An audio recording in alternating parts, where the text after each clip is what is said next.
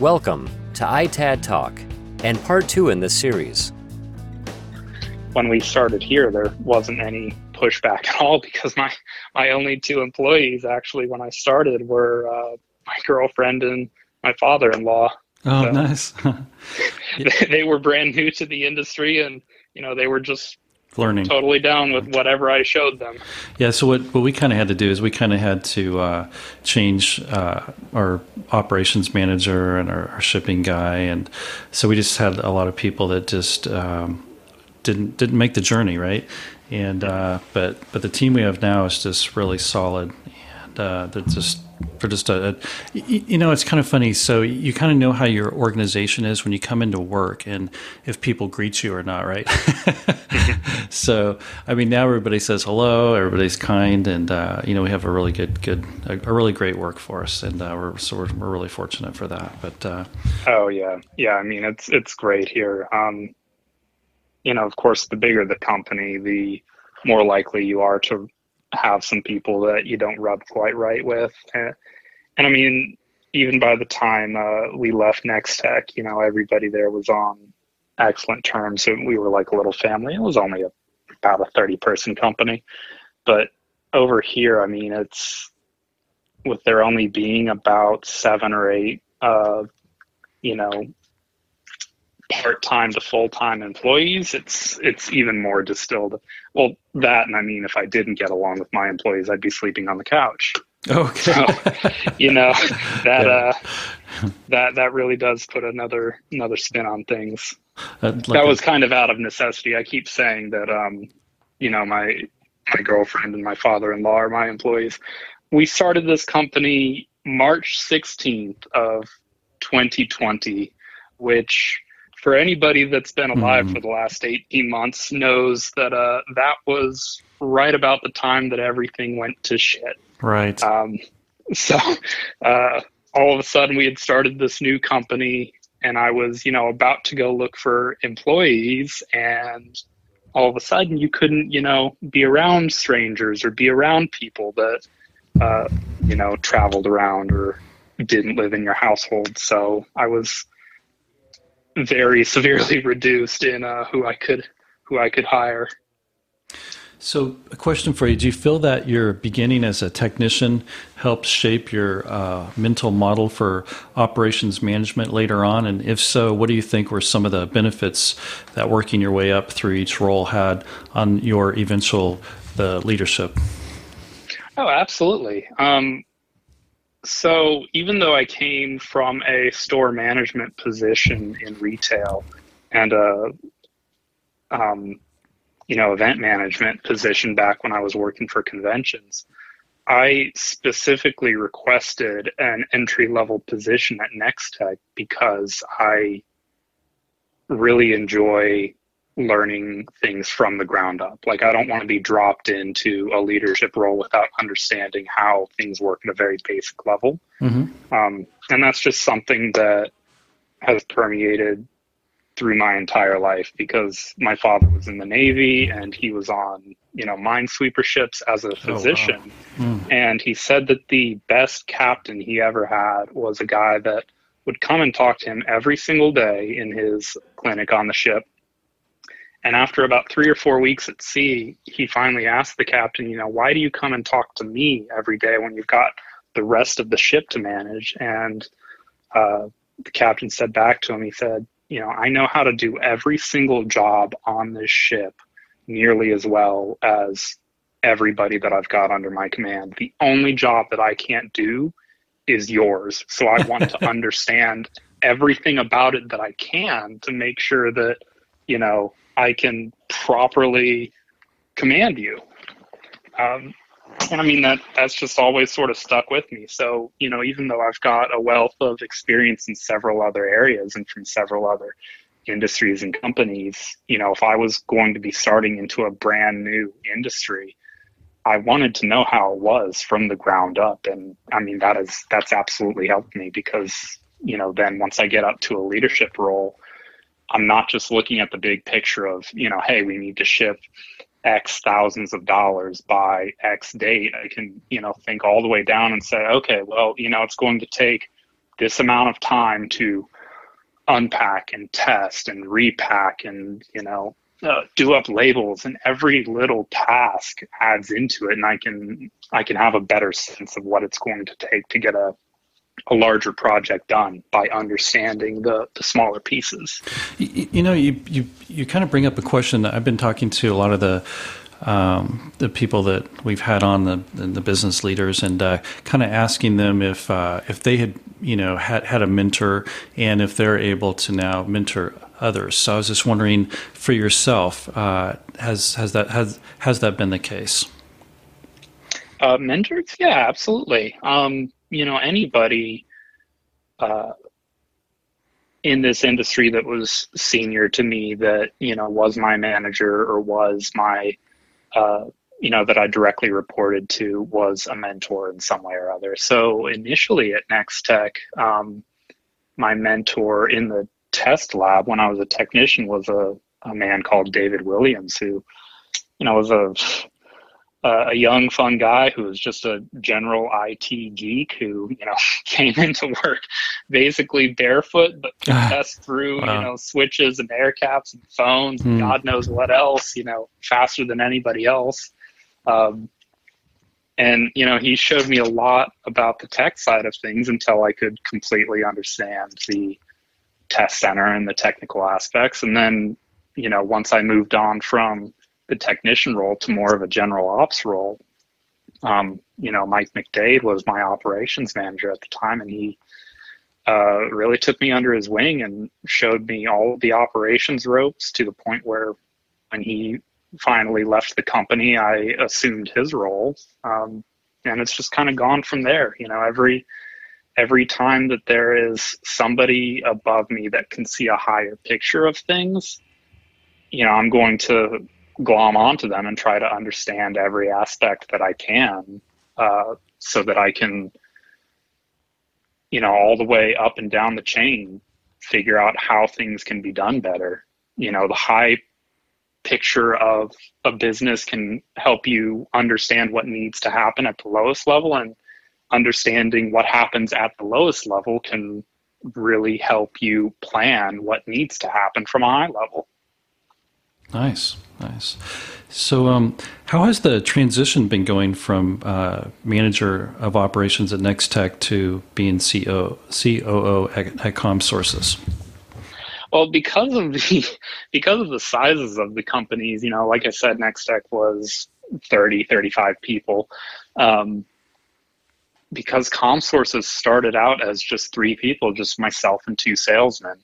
Um, it really wasn't too different. Uh, you know, back at Nextech, I inserted myself in any kind of operations work I could, you know, just to keep myself sharp and, you know, keep my ear to the ground on exactly what happens operationally.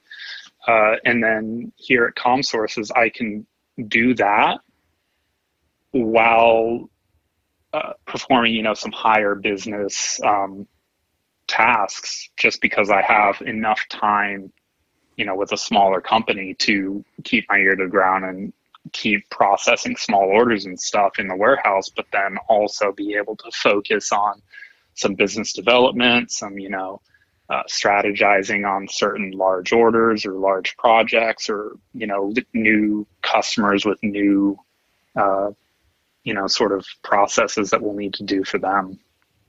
So, so you, you had mentioned uh, lean. So, um, how were you first introduced to uh, lean? Uh, Mark Jaffe. Uh, okay. like I said, uh, about a year and a half after I started at Nextech, he flew down from Minnesota and really introduced the concept to the company, and we all just kind of workshopped it for a couple of days. And then from there, uh, you know, it's just been an easy thing to keep in mind, at least some of the the really basic principles of it, like takt time, for instance. I mean, one of the big things I look out for nowadays is takt time, the amount of time that it takes to either start up a task or switch from one task to another. Uh, that is a huge, huge time killer, uh, especially if you're working at a company where you have several hats or several lines of business going at the same time. You know, if you're switching to 15 or 20 different tasks per day even if it only takes you two minutes to walk from you know your office to uh, say the shipping department or you know to any other department two minutes times 20 is 40 minutes you know that's almost an entire hour a day that you're not doing anything productive you're just getting ready to do something. And then if you extrapolate that out to an operations standpoint like if you're a warehouse worker and you're switching between you know receiving and packaging or uh, inventory management you've got to not only move from one place to another but also then you know set up a workstation or set up supplies. You know that can that can absolutely balloon out into something that is an hour and a half or two hours of really unproductive time even though it's necessary it's not you're not producing anything. And that's uh, that, that can absolutely be a huge efficiency drain. So so, so that actually might uh, have answered this next question unless you wanted to add to it but uh, which process ideas or improvements have had the greatest impact so far? Would, would you say that that the one you were talking about was or is there yeah anything, takt time. Takt time okay. absolutely takt time. Great. Um, now along with that uh, with lean and um, things like Six Sigma and the Gemba Academy, the to- the the Toyota Way, etc. Which has been your favorite uh, lean or operations management resource so far? Um, lean, just because it was the first one I was introduced to, and they were kind of introduced all at the same time. Like I think when Mark gave the presentation, he was like, "There's lean, there's Six Sigma, there's you know Kaizen."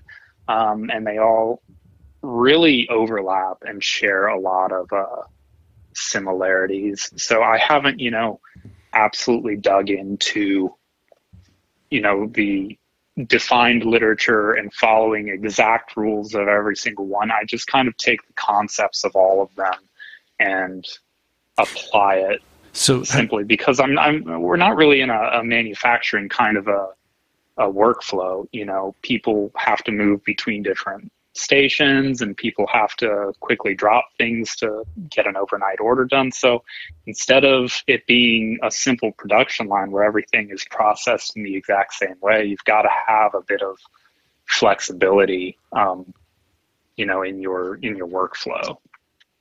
So it's not as easy to do something like Kaizen, where you know Kaizen is really focused on an exact linear workflow.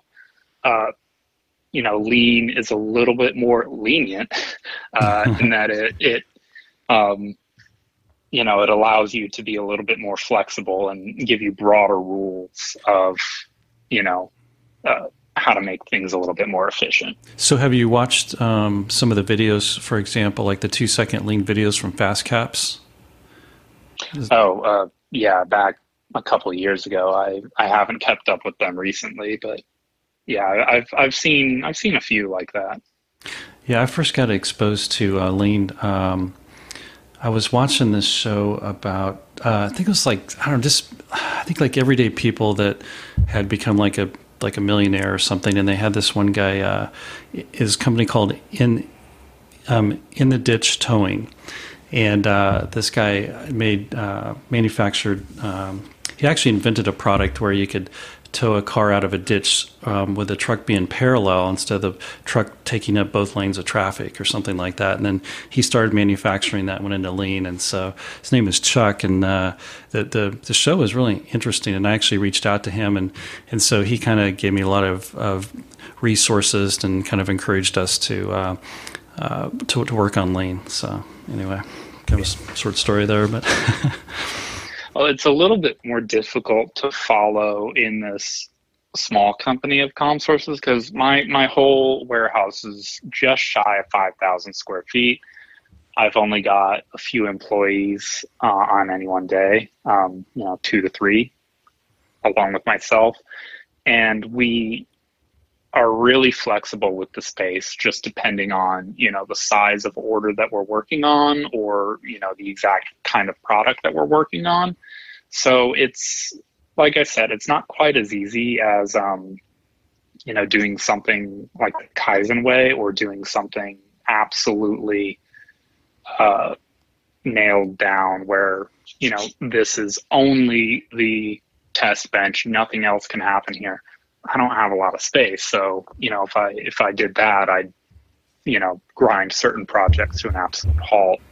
Um, so I I just most of uh, what I focus on these days is just the takt time and um, you know being good about where your supplies are and where your signage is and everything, so that things are close at hand, easy to spot, and you know easy to replenish when the time comes to to replenish them. Nice. You'll, you'll have to send us a couple of uh, pictures of uh, like how you set up your warehouse or something. If you've got anything interesting, I'd, I'd be interested to to look at that. To see if you've got you know just how, how, how the thinking worked on the as far as the lean process and everything. Yeah, yeah. I'll um, I'll well, again, because it's become kind of second nature to me, I've got to actually think about what might even be interesting. But yeah, I'll uh, take a look around and I'll see if I can shoot you some pictures. Great. So, um, is there anything else that you wanted to uh, add that uh, you don't think we've uh, talked about this this afternoon, or any challenges that um, that you're facing that, that that you're working on? Uh, well, right now I've got just a perfect storm of several large projects and deals coming in all at once. So mm. all of a sudden, my small team of wow. three or four people is faced with you know 50 odd pallets of stuff from several deals over the next few days. It's um, like I said, it's just a flex space, so it's not a challenge that we've had yet in our 18 months of operation. You know, I may have had 20 or 30 pallets at a time and kind of filled up the space and this and that. But right now, I'm kind of having to play like that red car traffic game of moving things around so I can even get to what needs to be worked on. Wow. Um, I mean, it's a great problem to have. Excellent problem to have. I will take, you know, too much business over too little business every day, but, you know, I'm just uh, strategizing it in just the right way so that it doesn't completely stop up the the engine. Nice. Well, that's uh, that's really good that you're um, you've got a lot of business right now, and that's uh, once again a nice problem to have. And uh, at least, oh, yeah. at least you you know can rest better, and that's one problem that that, that, that you don't have to work on. So, well, Derek, hey, I really want to thank you for uh, being a guest on ITAD Talk this afternoon, and uh, really enjoyed getting to to know you. And I, I, hope we can maybe do some deals in the future. And uh, it sounds like you've got a uh, really great uh, process there for uh, the telecom and the networking gear and, and, routers and things like that. So just want to say thank you, and we once again really appreciate your time. Yeah, thanks, Jeff. It was uh, it was good. Okay, we'll we'll speak with you soon. And don't forget, the best way to support ITAD content is to rate and like the show on iTunes, Google, Spotify, or anywhere you might listen.